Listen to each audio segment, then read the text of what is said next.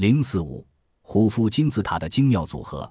埃及金字塔是过去的历史中最具象征意义的奇迹。公元前五世纪，希腊的历史学家希罗多德曾对他的希腊同胞说：“他认为世界奇迹之首就是伟大的金字塔。”然而，古代的人为何要建造这种样子的金字塔？金字塔是怎样建立起来的？建金字塔是为了什么目的？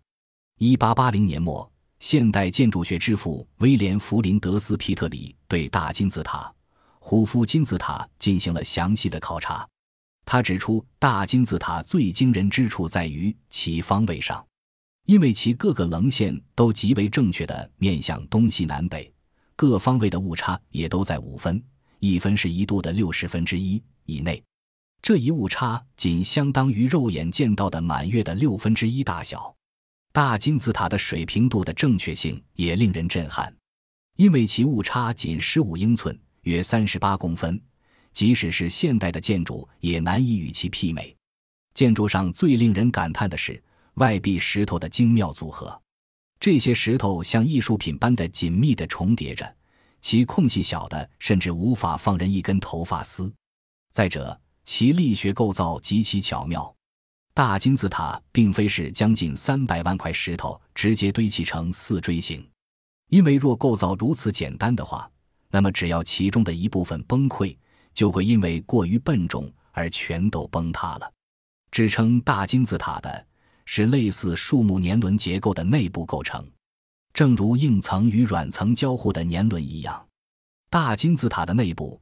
也是由称为浮壁的硬体构造和填塞其空隙的填石层所组合而成的。最内侧有支撑塔顶重量的浮壁，外侧则在一定的间隔中配置上护壁。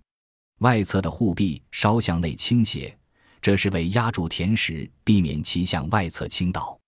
即使大金字塔外侧的石头完全崩溃，其仍将会屹立不动摇。原因就在于采用了巧妙的浮壁构造。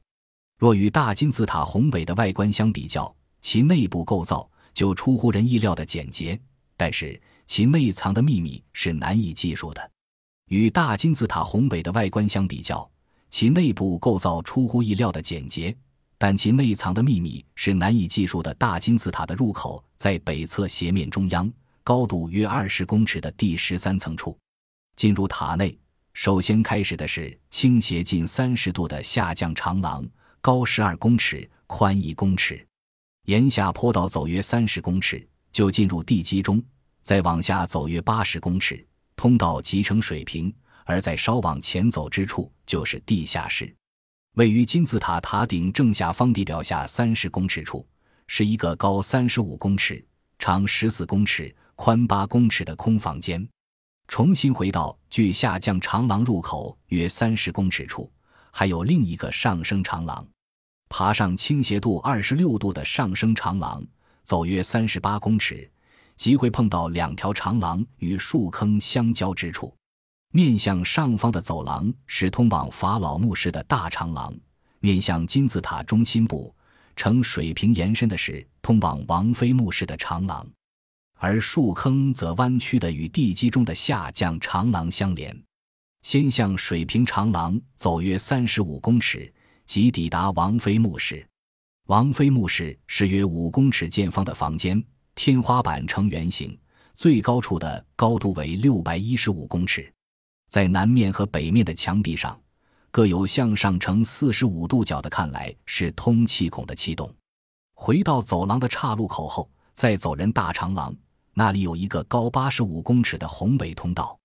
大长廊是大金字塔中最具规模的长廊，走完约四十七公尺的大长廊，再穿越休息室，即抵达法老墓室。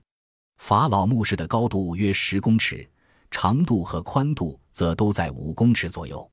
虽说是法老墓室，但却只是一间在西侧有个空关的房间，因此一心以为会看到豪华景象而进入这里的人，最后都会败兴而归。法老墓室的上方堆砌了五层花岗石，整体的高度为十七公尺，各层之间有空间。最上方的房顶呈山形，这就是闻名的大金字塔的重力扩散式。各层之间之所以设有空间，是为防止墓室被数百万吨的巨石所压碎。大金字塔建筑令人惊奇之处也就在于此。古代文明的数学结晶，关于大金字塔还有很多数字之谜。十九世纪的研究家们认为，大金字塔是凝聚古人的数学和几何学知识的一大建筑，其大金字塔各部位的尺寸也都含有重大的意义。大金字塔的三角面的高的两倍和底边周长之间的比率，十分接近圆周率积的值。也就是说，若画一个以三角面高为半径的圆，则其圆周就等于四个底边的长度。人们又发现，若用底边的 L 二除大金字塔的斜面长度、斜边距离的话，就会得出黄金比率分割的数值。在古希腊建筑中，黄金分割就被视为最美丽的几何学比率，而被广泛的用于神殿建设和雕刻中。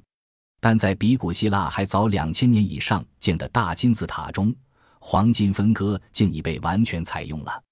科学家发现，金字塔里面有一种特殊的能量，一种被称为金字塔能的东西。这种特殊的能量有许多用途和奇特的功效。于是，世界各地掀起了一股制作金字塔模型的风潮。